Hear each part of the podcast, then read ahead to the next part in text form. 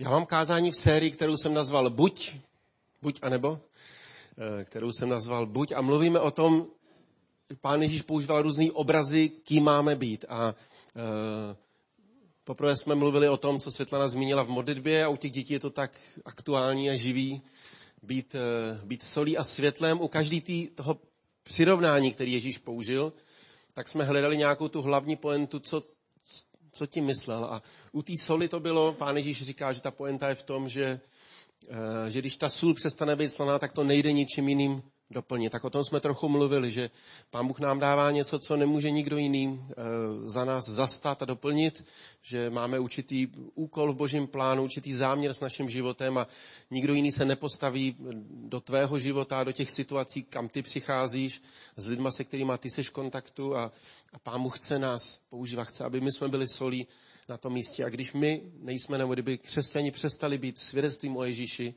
Tak, tak kdo potom? O tom světle je tam řečeno, že, že to je, jsou naše dobré skutky, v tom nejlepším slova smyslu, ne nějaké náboženské úkony, ale, ale to dobré, co uděláme pro druhého člověka, že to svítí jako světlo. Pán Ježíš říkal, to je to světlo, že lidé vidí tvoje dobré jednání. A říkal jsem, že jsou lidi, kteří ještě po mnoha letech si pamatujou, jak někdo byl pro ně světlem tím, že něco konkrétního udělal v nějakém okamžiku jejich života, a říkají, proto jsem tenkrát přišel do církve, nebo proto jsem se vůbec začal zajímat o víru, proto vůbec jsem, jsem se objevil mezi křesťanama, protože někdo mi projevil nějaký, nějaký zájem a něco udělal pro mě, a, a to, bylo, to bylo tím světlem. A minule jsme mluvili Šli jsme dál a mluvili jsme o hadech a holubicích. A Pán Ježíš říkal, že máme být opatrní jako hadi a bezelstní jako holubice. A ten kontext, ve kterém to Ježíš říká, kdo si možná vzpomenete, kdo jste tu byli minule, tak ten kontext je, když jednáme s druhýma lidma, zvlášť když ti lidé mají něco proti nám, nebo když jsme v nějakém prostředí, kde nejsme přijímaní, nebo někdo nás osočuje, nebo nějak jde proti nám, a tak v tomhle kontextu Ježíš říká, buďte opatrní jako hadi. To znamená, zvažuj každý slovo, který řekneš. Dávali jsme příklad Ježíše, jak, jak dával pozor na to, jak odpoví lidem, když ho vyslýchali, když ho chtěli chytit za slovo. Jak byl vedený Duchem Svatým, že odpověděl opravdu jenom tu, tu půl větu nebo jednu větu. Jo? Když tam přivedou ženu přistiženou při cizoložství a všichni čekají, jak Ježíše nachytají. Jak to geniálně vymysleli tu léčku, že ať Ježíš odpoví tak nebo tak, tak ho obžalují, chytnou ho za slovo. A Ježíš, vedený Duchem Svatým, měl přesně tu jednu větu, kterou, kterou zboural všechny, který tam byli. Že? A ta věta byla, v tom, v tom příkladě, v tom příkladě té ženy, ta věta byla, kdo z vás je bez viny, ať první hodí kamenem. Že? Ta žena věděla, že udělala něco, a zároveň Ježíš ji neodsuzuje, říká, ani já tě neodsuzuju, jdi, už, jdi a už nehřeš. Ty lidi věděli, že sami jsou vinní před Bohem a nikdo si netroufne být ten první, který by řekl, já nemám žádnou vinu. Tak mnoho příkladů by se mohli dát, ale to jenom připomínám, o čem jsme mluvili minule, být opatrný.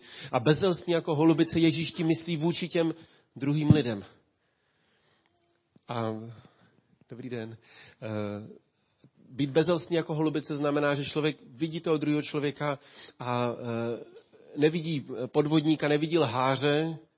To, že jsme opatrní, znamená, že nenecháme druhého, aby,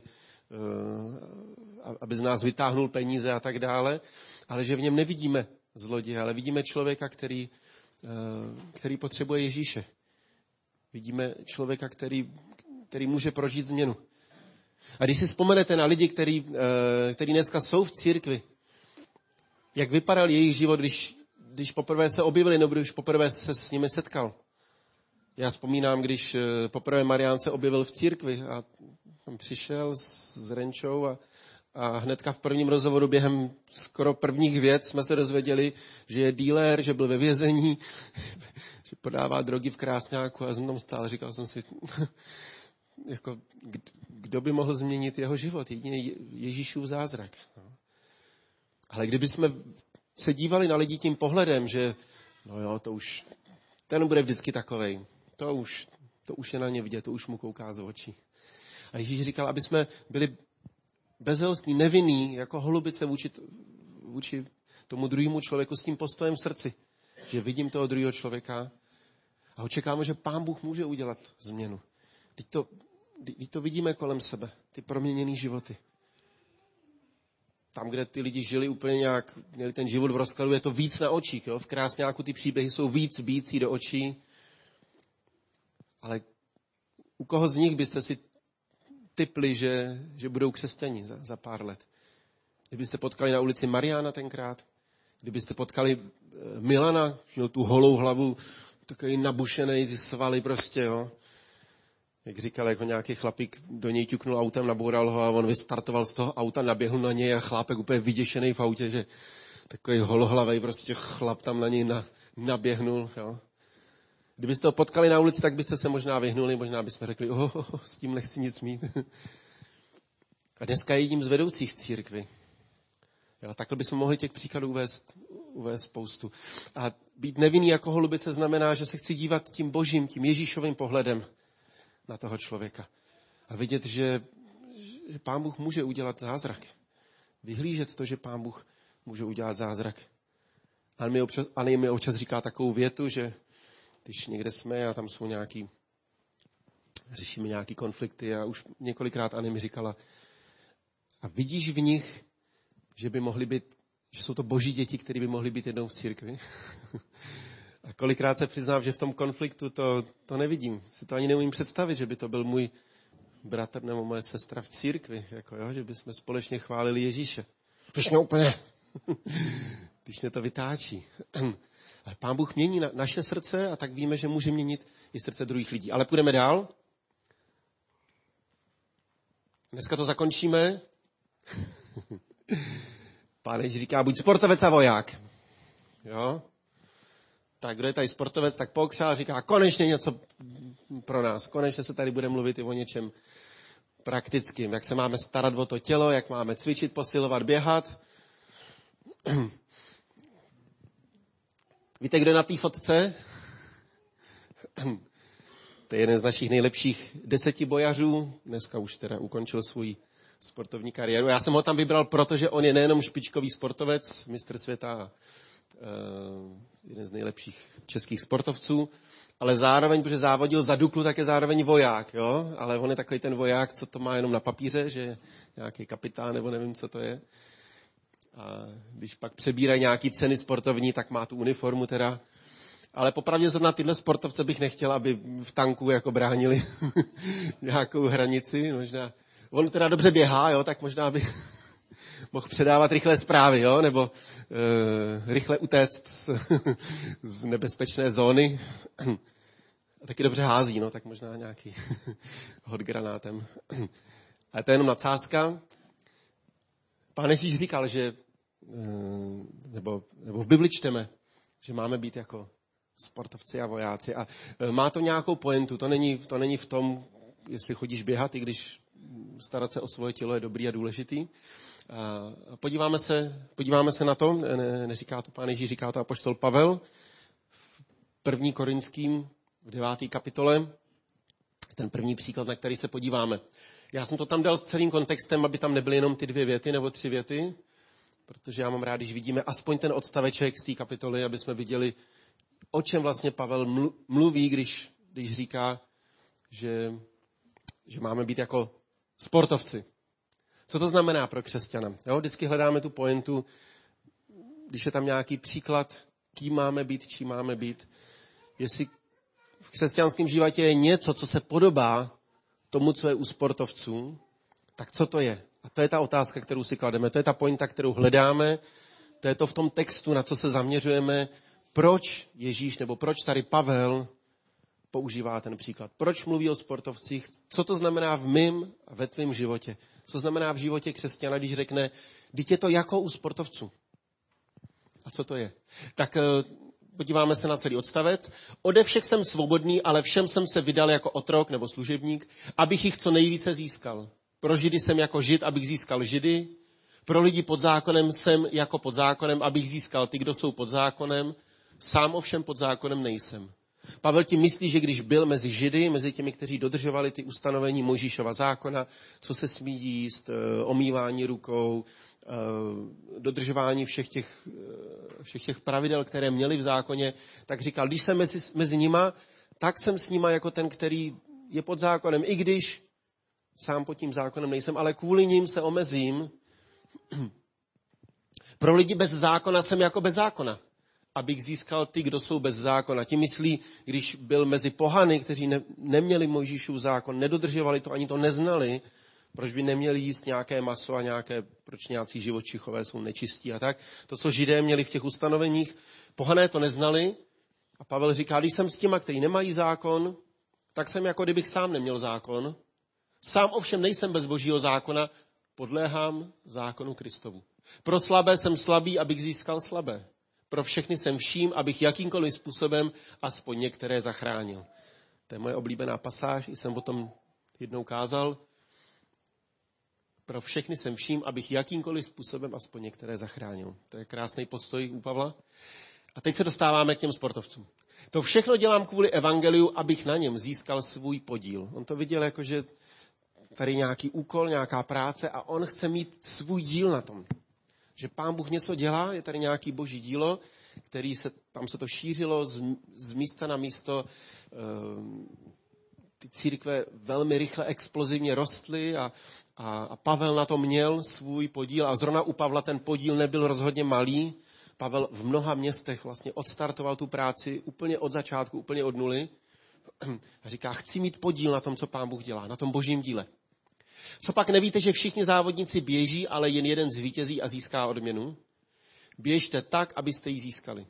Každý závodník má přísnou sebekázeň. Oni to dělají pro věnec, který zvadne, my ale pro ten, který nezvadne.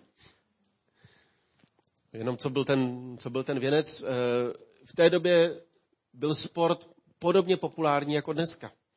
Jo? Olympijské hry tenkrát tam vznikly a každé čtyři roky se odehrávaly na, těch, těch, na tom velkém stadionu obrovském olympijské hry. A, a kromě toho v Korintu každé dva roky se odehrávaly speciální sportovní zápasy, které byly druhé nejvýznamnější po těch olympijských hrách v celé té římské říši. A tisíce lidí se sjíždělo každé dva roky na tyhle závody. Takže Korint byl známý, to bylo něco jako mistrovství světa. Jo? Jedn... Jak často je mistrovství světa? Jednou za dva roky?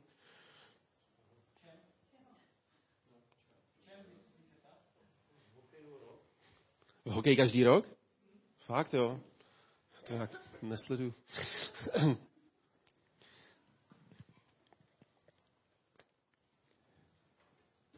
Tak oni každé dva roky měli, měli takovou slavnost, že se tam sjížděli lidé do toho Korintu. A Korint byl známý jako centrum těchhletěch, tohohle sportovního klání. A, a tak když Pavel píše těm křesťanům v Korintu, tak používá nějaký příklad, něco, co dobře znali. A ty závodníci, kteří tam závodili, tak to bylo velmi prestižní. Jo? To bylo ten, kdo zvítězil v tom závodě, tak získal opravdu věhlas. To je jako když dneska, nevím kdo, Ronaldo někam přestupuje, že? Do Anglie nebo kam přestupuje? On za to určitě sleduje. Do, do Manchester City nebo kam přestupuje? Do United, jo. No, tak mě to nějak uniklo.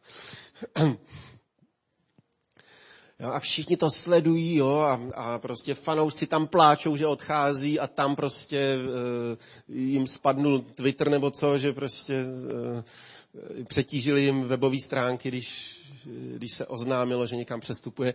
V té době, sice nebyl internet, nebyly ty, ty mass media jako dneska, ale ti lidé byli velmi slavní, velmi známí, to znám, víme to z těch historických záznamů, že to bylo, že to bylo něco, že ten, kdo zvítězil v nějakém tom, nějakém tom závodě, tak potom tam byl takový triumfální pochod, jako když ty sportovci dneska obíhají to kolečko slávy, že mají tu vlajku a, a celý stadion na nohou jim tleská, když něčeho dosáhli, tak to bylo, to bylo něco.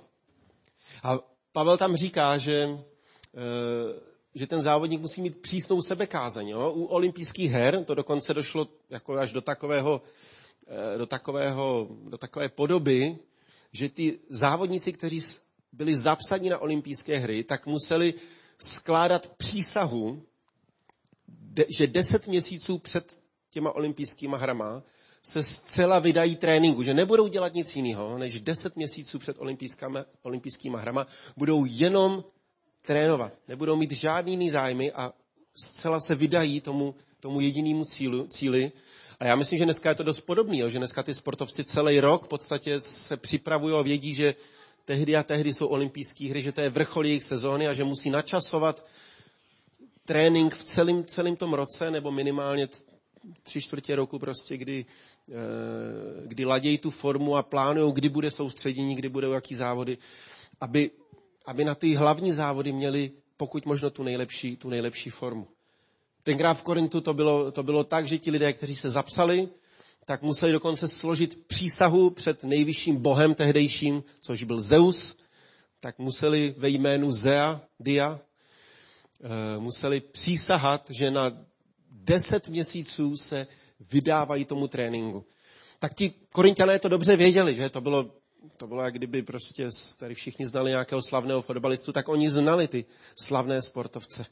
Znali ty průvody, kdy, kdy tam jdou a, a, a tehdy tomu vítězi dávali, dávali věnec. Někdy četl jsem, že to byly nějaké píniové větvičky, jo, nebo nějaké prostě takové zelené větvičky a, a to nebyla, neměli zlatou medaili, ale měli věnec pro toho vítěze. Jo, a Pavel tam celkem tak jako prakticky říká, a ten věnec zvadne, že jo, medaile aspoň drží, jo. A tak oni dostali ten věnec a deset měsíců nedělali nic jiného, než dřeli na ten závod. A Pavel říká, no pak dostanu větvičku, že? A za tři dny větvička prostě zvadla, zhnědla. Jo? A to je, ten, to je ta pointa, kvůli který Pavel mluví o sportovcích. Ta pointa je, že, že musí mít sebekázeň. Sebekázeň. Že to je námaha, že to je úsilí. Jo.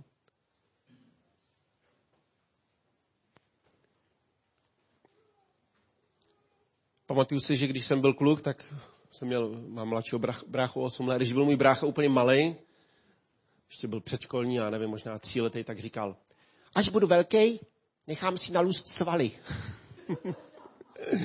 Jakože prostě si to člověk nějak může nechat jako narůst, jo. Ale potom, když už byl velký, tak pochopil, že si jen tak nenechá narůst svaly a že pokud chce mít nějakou pěknou postavu, takže musí cvičit. Takže začal chodit do posilovny a tenkrát začal cvičit. A ještě občas myslím, že tak možná jednou týdně myslím, že do dneška cvičí a nějak má to rád a uh, nějak to udržuje. Ale byla doba, si pamatuju, tenkrát chodil snad dokonce třikrát týdně, no dvakrát týdně chodil do posilovny a, a cvičil opravdu tak jako usilovně a, a po nějakém čase, po pár měsících to bylo vidět. Si pamatuju, jak jsme se pak viděli, já nevím, po půl roce, já jsem se podíval, říkal jsem si, tyjo, neměl bych taky cvičit. a, a nechal si narůst svaly, ale nechal si narůst tak, že byl dvakrát týdně v posilovně. A u sportu je to každému jasný, že? Kdyby někdo přišel a řekl, já jsem se rozhodl, že tady budu sedět a, a naučím se hrát tenis. No? Abyste řekli, tady budeš sedět a naučíš se hrát tenis? To musíš jako, to musíš makat, že? To musíš jít a, a trénovat. Roman tady nějaký čas trénoval, dokonce sportovce, tak představ si, kdyby někdo přišel na ten trénink a sednul by si tam, že? Převlík by se do sportovního, sednul by si v šatně a řekl by, tak trenére, tak říkej, co mám. Jak mám trénovat? Ty bys řekl, no tak pojď, tak jdeme. Ne, ne, ne, já budu tady ale sedět. Budu sedět a budu poslouchat všechny tvoje instrukce, co mi říkáš. A někdy mi připadá, jestli my křesťani nejsme takový sportovci v šatně, jo? Když si sedneme a řekneme si, tak řekni mi ty všechny instrukce, co potřebuji vědět a já si to napíšu, mám poznámkový bloček a napíšu si to a... A víte, co Bible říká? Že musíš ty věci dělat, žít. Že člověk musí být podrobený tomu, tomu tlaku, jinak si nenecháš narůst svaly. Bez toho to nejde. Je to zajímavá myšlenka, že víra a následování Ježíše se v něčem podobá svalům, jo? Nebo e, tréninku našeho těla. Jako kdyby víra se dala v něčem přirovnat ke svalu. To je zajímavé, že? A to znamená, že aby to rostlo, tak to musí být někde zapojený a musí to překonávat nějaký, nějaký odpor. Je to tak? Pavel totiž pokračuje dál, říká, tak to tedy běžím, ne jako bych neměl cíl, tak to bojuji, ne jako bych rozrážel vzduch.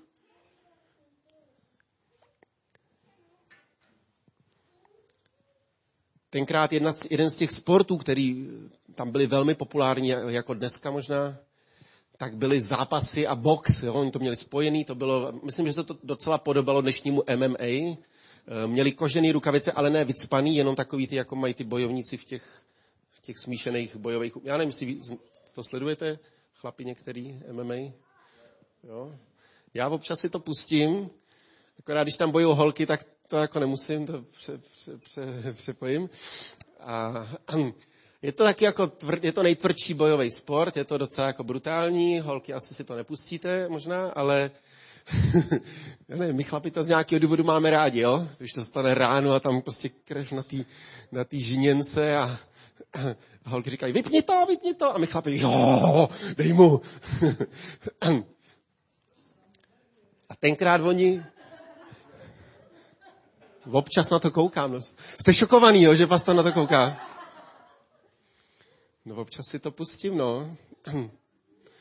Toho Procházku jsem sledoval, to je borec, tyjo, Jiří Procházka, jeden z našich nejlepších bojovníků ve světě, jakoby porazil několik úplně špičkových borců, v podstatě se dostává na úplně světovou jako třídu.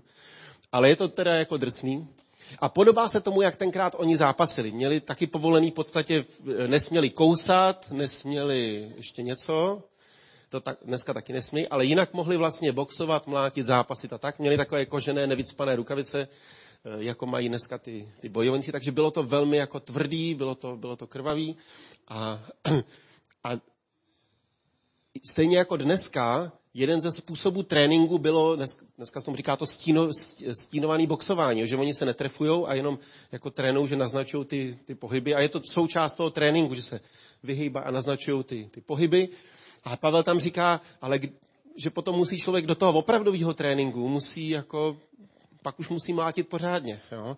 Takže může to být, že chvíli ten, chvíli ten bojovník jenom tak jako naznačuje do prázdna. A Pavel říká, ale já když potom bojuju, tak nemůžu jenom, jenom do prázdna. Jo. A to je to, co, to, to je to, co říkám, že ten sval potřebuje mít nějaký odpor. Jo, žádný boxer se nevycvičí tím, že bude takhle prostě dělat do prázdna. A bude to, bude to jenom naznačovat, bude to jenom zkoušet. Pamatuju si, když jsem byl na střední škole, tak někteří moji spolužáci dělali karate. A ty středoškoláci to karate dělali bezkontaktní, že se dělali sice zápasy, ale právě se to jenom naznačovalo. Jo? Takže musel zastavit tu ránu a, a, a nesměl, nesměl ho jakoby trefit. A bodovalo se to, že ho jakoby zasáhne a bylo takový bojování do prázdna, takový karate do prázdna, aby se ty kluci nezranili. Pamatuju si, že jeli na závody, asi tři moji spolužáci, pak se vrátili a říkají, no o tom jednom spolužáku, říkají, no on byl diskvalifikovaný. Já jsem říkal, jak to? No, on mu zlomil nos. Tak, jak se dostal do té ráže, jo, tak měl dělat rány do prázdna. Nedokázal to zastavit a tomu chudákovi, protivníkovi trefil ho, takže mu zlomil nos, tak ho diskvalifikovali. A... Ale Pavel říká, pro opravdový boj, opravdový zápas, to nemůžeš dělat jenom jako. A stejně tak to je s naším následováním, následováním Ježíše. To nejde jenom jako. Je to skvělé, že tady sejdeme a něco poslechneme.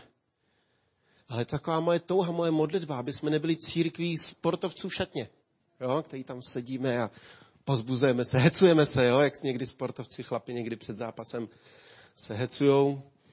Jo. V, těch, v těch zápasech M M A jsem viděl, jak tam nastupuje ten bojovník a ten jeho trenér, jak se postavil před ní, nešel do toho ringu a tak ho profackoval, aby ho jako nějak nastartoval a pak ho tam poslal.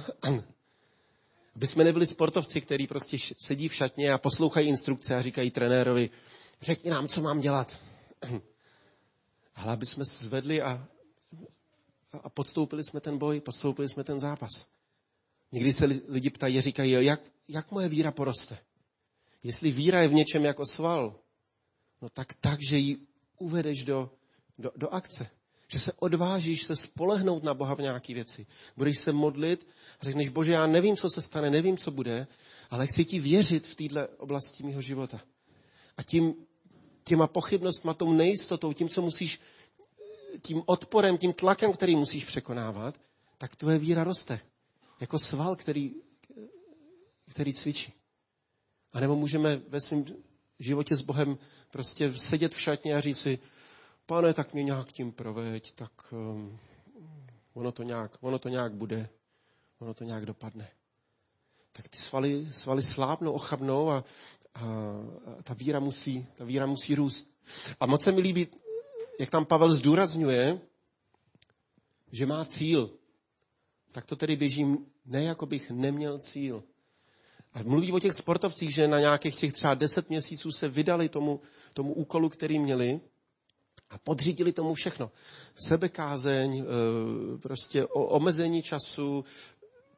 Věděli, že, že, že mají ten úkol před sebou.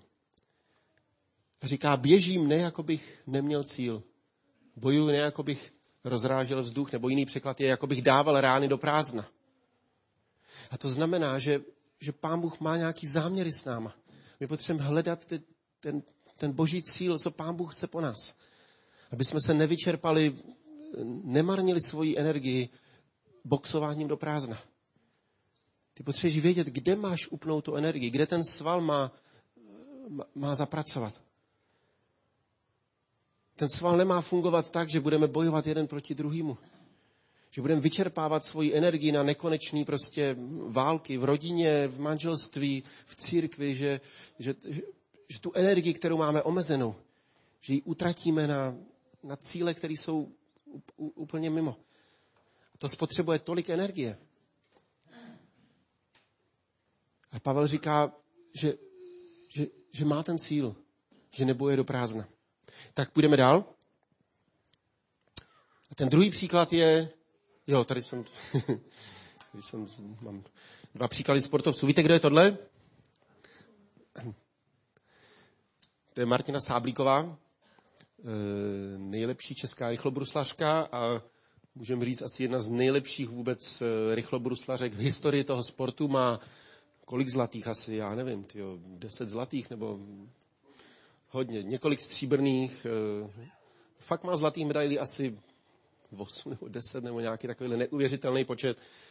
Patří vlastně k legendám toho sportu a ona doma už od mládí měla takový prkno, já jsem viděl jak fotku z domova, teď to, tohle je z novější doby, ale když byla mladší, jsem viděl fotku, jak měla mezi dveřma takový prkno a celý hodiny jezdila na tom prkně takhle zprava doleva, v ponožkách, jo, musíme tady vidět, jaký má, jsem dokonce v nějakém rozhovoru říkala, že nejlepší jsou takový ty babi, babičkovský tlustý vlněný ponožky a že, že na nich hodiny a hodiny klouzala zprava doleva. Jo, a ona je taková docela drobná, jestli jste viděli někdy ty e, rychlobruslařky, oni mají strašně takový mohutný ty, e, ty nohy, ty, nejlepší na světě jsou Holanďanky, jo, tak ty Holanďanky, když tam nastoupí, tak to jsou takový, fakt takový makaný. A ona je taková drobná, šlachovitá, jo, ale hodiny a hodiny cvičila ten jeden pohyb. Furt, furt. Tak ne deset. dvacet devět, je to možný? Jako já mám respekt k tomu, když někdo něco dosáhne v nějaké oblasti, ale stejně si kladu tu stejnou otázku jako Pavel, jo? Že jakoby taková takový obrovský nasazení. Jo? A já teď nechci jako, jako hanět a říkat, měla dělat něco jiného, je to její, každý máme svůj život, své rozhodování v pořádku, ale vztahuji to na nás jako na křesťany. Jestli vidíme někoho, kdo od malička hodiny a hodiny je schopný mezi dveřma na prkně, je sklouzat zprava doleva, kvůli dvacet devět teda zlatým medailím, to je opravdu jako mimořádný úspěch, jako jo. Jo, ona má možná z, nějak, možná z mistrovství, nebo něco takového má deset, možná nebo něco takového, to má celkem má asi dvacet devět ze všech těch. A tohle je, to je Jarda. To je příklad pro Pepu tady. Já jsem když jsem viděl dokument, jak Jaromír Jágr trénuje, nevím, jestli to někdo viděli, jak si na sebe dává tu, tu zátěž. Jo? Tak tady, tady to je vidět. Ten, on nestřílí pukama, on střílí takovýma kovovejma, on tomu říká palačinky, takovýma kovovejma jako zá, závažíma a to má dvacet kilo, to závaží jedno. Jako jo. Si vemte, jakou sílu musíte vyvinout, abyste, abyste to střelili někam do brány. Na sebe si dá vestu s kovovým závažím, na hokejku si dá kovový závaží a na nohy si dá kovový závaží. Jo. Já kdybych s tímhle vyšel na led, tak asi se tam rozplácnu, jako jenom, jenom vstoupnu na ten led. Já bych tam takhle stál.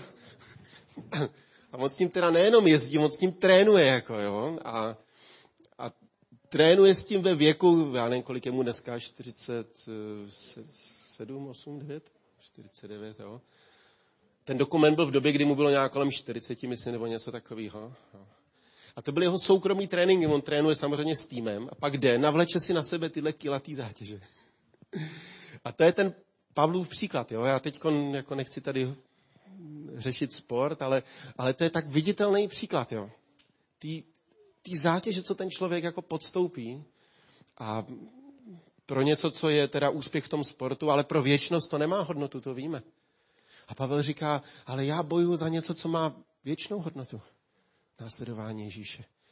A, a to znamená určitou, určitou kázeň ve, ve svém životě. To jednoduše znamená, že jsou věci, které si nemůžu dovolit jako, jako učedník Ježíše Krista. Že jsou věci, které musím vynechat z mýho života. Že jsou místa, na které na který nejdu, protože, uh, protože se omezuju. Mám, chci, chci mít tu sebekázeň, abych, uh, abych věděl, že že podstupuju ten, ten boj a ten, ten zápas za něco. A půjdeme dál. Toho se zastavím už jenom krátce. A ty, můj synu, buď silný milostí Krista Ježíše. Co jsi ode mě slyšel před mnoha svědky, svěř to věrným lidem, kteří budou schopni učit zase jiné. To píše Pavel svému duchovnímu synovi, proto mu píše můj synu, to byl jeho takový spolupracovník a mladý Mladý služebník jménem Timoteus, Pavel ho měl velmi rád, měl k němu takový blízký osobní vztah. Několik let sloužili bok po boku, zažili spolu velký těžkosti, útrapy a, a opravdu trápení, který prožili, takže je to zblížilo, prožili si opravdu těžké věci. Timoteus viděl z první ruky, jak Pavel slouží, jak je vydaný Kristu. Myslím, že to musel být úžasný příklad pro Timotea. Myslím si, že měl opravdu ten nejlepší jako živý příklad služby, služby Ježíši a, a Pavel se na to i odvolává a říká, vždyť to viděl, jo? Co jsi ode mě slyšel před mnoha svědky, svěř to věrným lidem, kteří budou schopni učit zase jiné. Tady je ta posloupnost, jo? Timoteus to slyšel od Pavla a říká, svěř to ty sám dalším lidem a ty budou schopni učit zase další, aby, to, aby se to nezastavilo, aby to pokračovalo dál a dál. A říká potom, snášej se mnou všechno zlé jako řádný voják Krista Ježíše. Pokud vám někdy někdo sliboval, že následování Ježíše bude jenom dobré, tak tady Pavel říká, snášej se mnou všechno zlé. Protože někdy v našem životě jsou věci, které musíme snést a jsou zlí. A přesto to v našem životě Pán Bůh dopustil a, a chce po nás, aby jsme tím prošli. Aby jsme zachovali věrnost, aby jsme zachovali víru, aby jsme, uh, aby jsme odpustili. Aby jsme znovu se zvedli. Aby jsme, aby jsme znovu něco obnovili a šli jsme, šli jsme za Ježíšem. Kdo se dá na vojnu, nezaplétá se do záležitostí obyčejného života, chce obstát před tím, kdo mu velí. V Čechách se říká, kdo se dá na vojnu, musí bojovat. Je to tak? A Pavel jako kdyby používal Timoteovi tenhle příklad a říká něco podobného. Říká, kdo je voják, kdo je v armádě, musí bojovat. Musí snášet ty, ty těžkosti. A musíme zase si uvědomit, že to Pavel píše v době, kdy teda vojáci měli opravdu řádně těžký život. Jo? Ty lidé, když se přihlásili tehdy do armády, mohli se tam dobrovolně přihlásit, samozřejmě kdy i tam jako přinutili jít, ale mnoho těch vojáků tam bylo dobrovolně, měli zajištěný základní živobytí, měli, měli zajištěné jídlo, věci na sebe a, a, a místo, kde mohli spát. To v té době nebylo úplně běžné. Takže to, že věděli, že o ně bude postaráno, že nebudou mít hlad a že dostanou nějakou, ještě, nějakou výplatu, nějaký žolt, to nebylo málo. Takže řada těch takových těch, z těch chudých rodin, těch, ty, ty kluci šli do armády třeba jenom proto, že, že věděli, že prostě budou mít co jíst, že, že že to nějak zvládnu. Ale zároveň se museli upsat v té armádě. V té době to, to obvykle zahrnovalo kolem deseti let ten, ten, ta služba v té armádě. Jo, to nebylo ani na rok, ani na dva. Oni museli na deset let se vydat té armádě. Nemohli založit rodinu, nemohli se oženit, nemohli si dělat, co chtěli. Byli vydaný službě té armádě. A samozřejmě řada z nich zemřela v těch, v těch bojích, které ty římské legie bojovaly, že? To víme. E, o nějakých čtyřicet let později, než se odehrávají tyto události, ani ne o vlastně dvacet pět let později, než se odehrává toto, tak se Židé vzbouřili e, proti římské nadvládě a vyhráli několik velkých bitev, e, kde pobyli spoustu vojáků těch římských legií. A mezi těma vojákama byli lidé z, z mnoha římských provincií, kteří prostě bojovali a zemřeli tam v Izraeli. Nakonec z Říma tam přišly další legie a nakonec Židé jsou poraženi. Jeruzalém je zničen v roce sedmdesát, chrám je zbořen a vypálen. Ale musíme vidět, že ta doba byla velmi, velmi těžká pro každého vojáka. Znamenalo to opravdu se vydat nějaký služby. A jako u toho sportovce ta pointa je v tom, že... že že musí mít sebekázeň, že musí cvičit, že musí trénovat. Tak u toho vojáka ta pointa je, že když se vydal té službě v armádě, takže musí obstát před tím, kdo je jeho nadřízený. Ten mu dává, ten mu udává ty rozkazy, ten mu říká, kam půjde a kam nepůjde. A, a to je výzva pro, pro nás jako pro Ježíšovi učedníky. Protože v nějakém smyslu v nějakém pohledu na náš křesťanský život, jsme jako vojáci. Jsme taky boží děti, jsme taky sůl, jsme taky světlo, nebo máme být solí, máme být světlem, ale, v, ale v kvůli téhle pointě Pavel říká, buď jako ten voják. A mně se líbilo už před mnoha lety, někteří to slyšeli, Petr Sýkora jednou, Jednou uváděl takový příklad a je to podobný jako s tím vojákem, mně se to moc líbí a od té doby už mnohokrát jsem to použil v nějakém rozhovoru. A Petr Sýkora tenkrát v jednom kázání, nebo možná, že to bylo na nějakém našem dobytí, že tam, myslím, že na dobytí to říkal.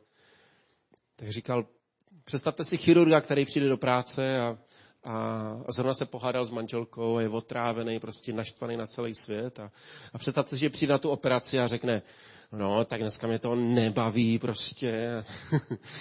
Dneska mám blbej den, jo. A Petr Sýkora si pamatuju, tak tenkrát se nás otočil a říkal, koho to zajímá? Je chirurg, je tam v té roli. Má ten úkol. Nikoho nezajímá, jestli se ráno pohádal s manželkou. Musí v tu chvíli prostě tyhle věci všechny dát stranou a plně se soustředit na to, co je jeho úkol. Nebo, nebo prostě způsobí strašnou tragédii.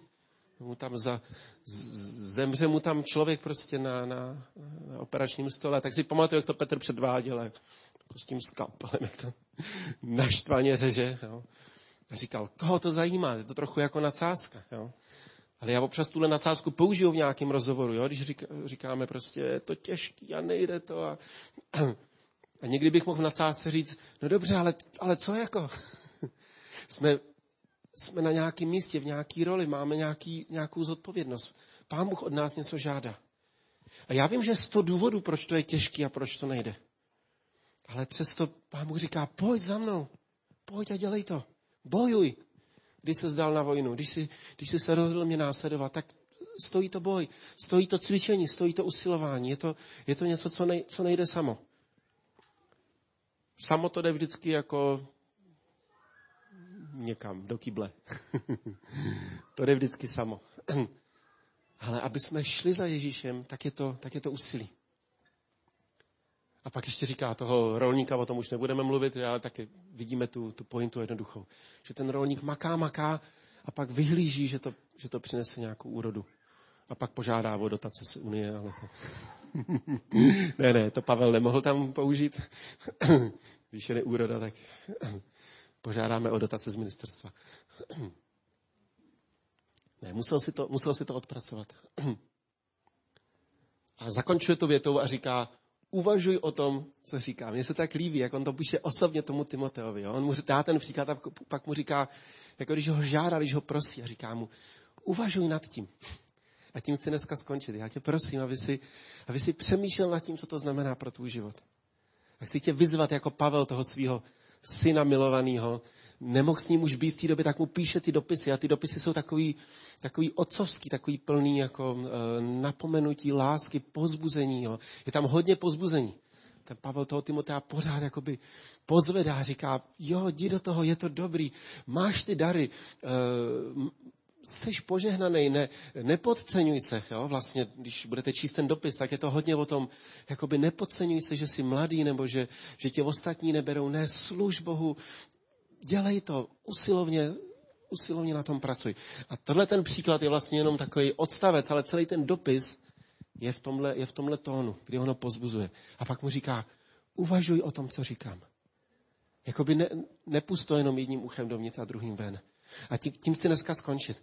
Přemýšlej nad tím, co znamená ve tvém životě, že, že tvoje víra je v něčem jako sval. Něco, co musí podstoupit to úsilí. Následování Ježíše nikdy není, že si sedneš v šatně a tam se budeme vzájemně hecovat, jaký jsme úžasní křesťani. A je to v něčem vojna. Kdo se dal na vojnu, musí bojovat. Kdo se rozhodl následovat Krista, nevyhneš se bojům ve svém životě. A každý ten boj tě buď vede blíž k Bohu, anebo se k němu otač, otá, otáčíme zády. Budu se modlit na závěr. Ježíši, já ti děkuju za tvoje slovo, já tě moc prosím o to, aby ty jsi nám dal tak porozumět. Pane, tak bych si moc přál, aby jsme mohli udělat to, co tam Pavel říká. Uvažuj nad tím, co říkám. Přemýšlej nad tím, Pane, dej nám, ať můžeme si to spojit s něčím konkrétním v našem životě. S těma zápasama, který řešíme, s těma těžkostma, který máme proti sobě, kdy prostě nevíme kudy kam, kdy někdy opravdu si nevíme rady, nebo nevíme, s tím druhým člověkem si nevíme rady, nevíme, jak mu poradit, nevíme, jak mu pomoct. Moc bychom si přáli, aby nastala změna v jeho životě a nevíme, co s tím. Pane, já se modlím za to, aby ty si nám dal porozumět tomu, kde můžeme, kde můžeme zabrat. Kde můžeme cvičit ten sval naší víry? Kde je ten boj, který máme podstoupit? Jsme tvoje děti, Pane, jsme, jsme ty, který vedeš a, a máš nás rád a, a položil si život za nás. Ale zároveň jsme vojáci ve tvé armádě, protože jsme se rozhodli pro nějakou službu tobě. Můj život už nepatří mně, Pane, protože jsem řekl, Ježíši, dávám ti svůj život. Ty mě veď, ty mě ukazuj, co je správný. Ty jsi mým pánem. Možná jsem tak úplně tenkrát v osmi, v deseti letech ani nevěděl, co všechno to obnáší, ale, ale od té doby mnohokrát, Pane, jsem mohl říct, ano Ježíši, chci jít za tebou, chci tě následovat. Tak nás veď, Pane, prosím. Amen.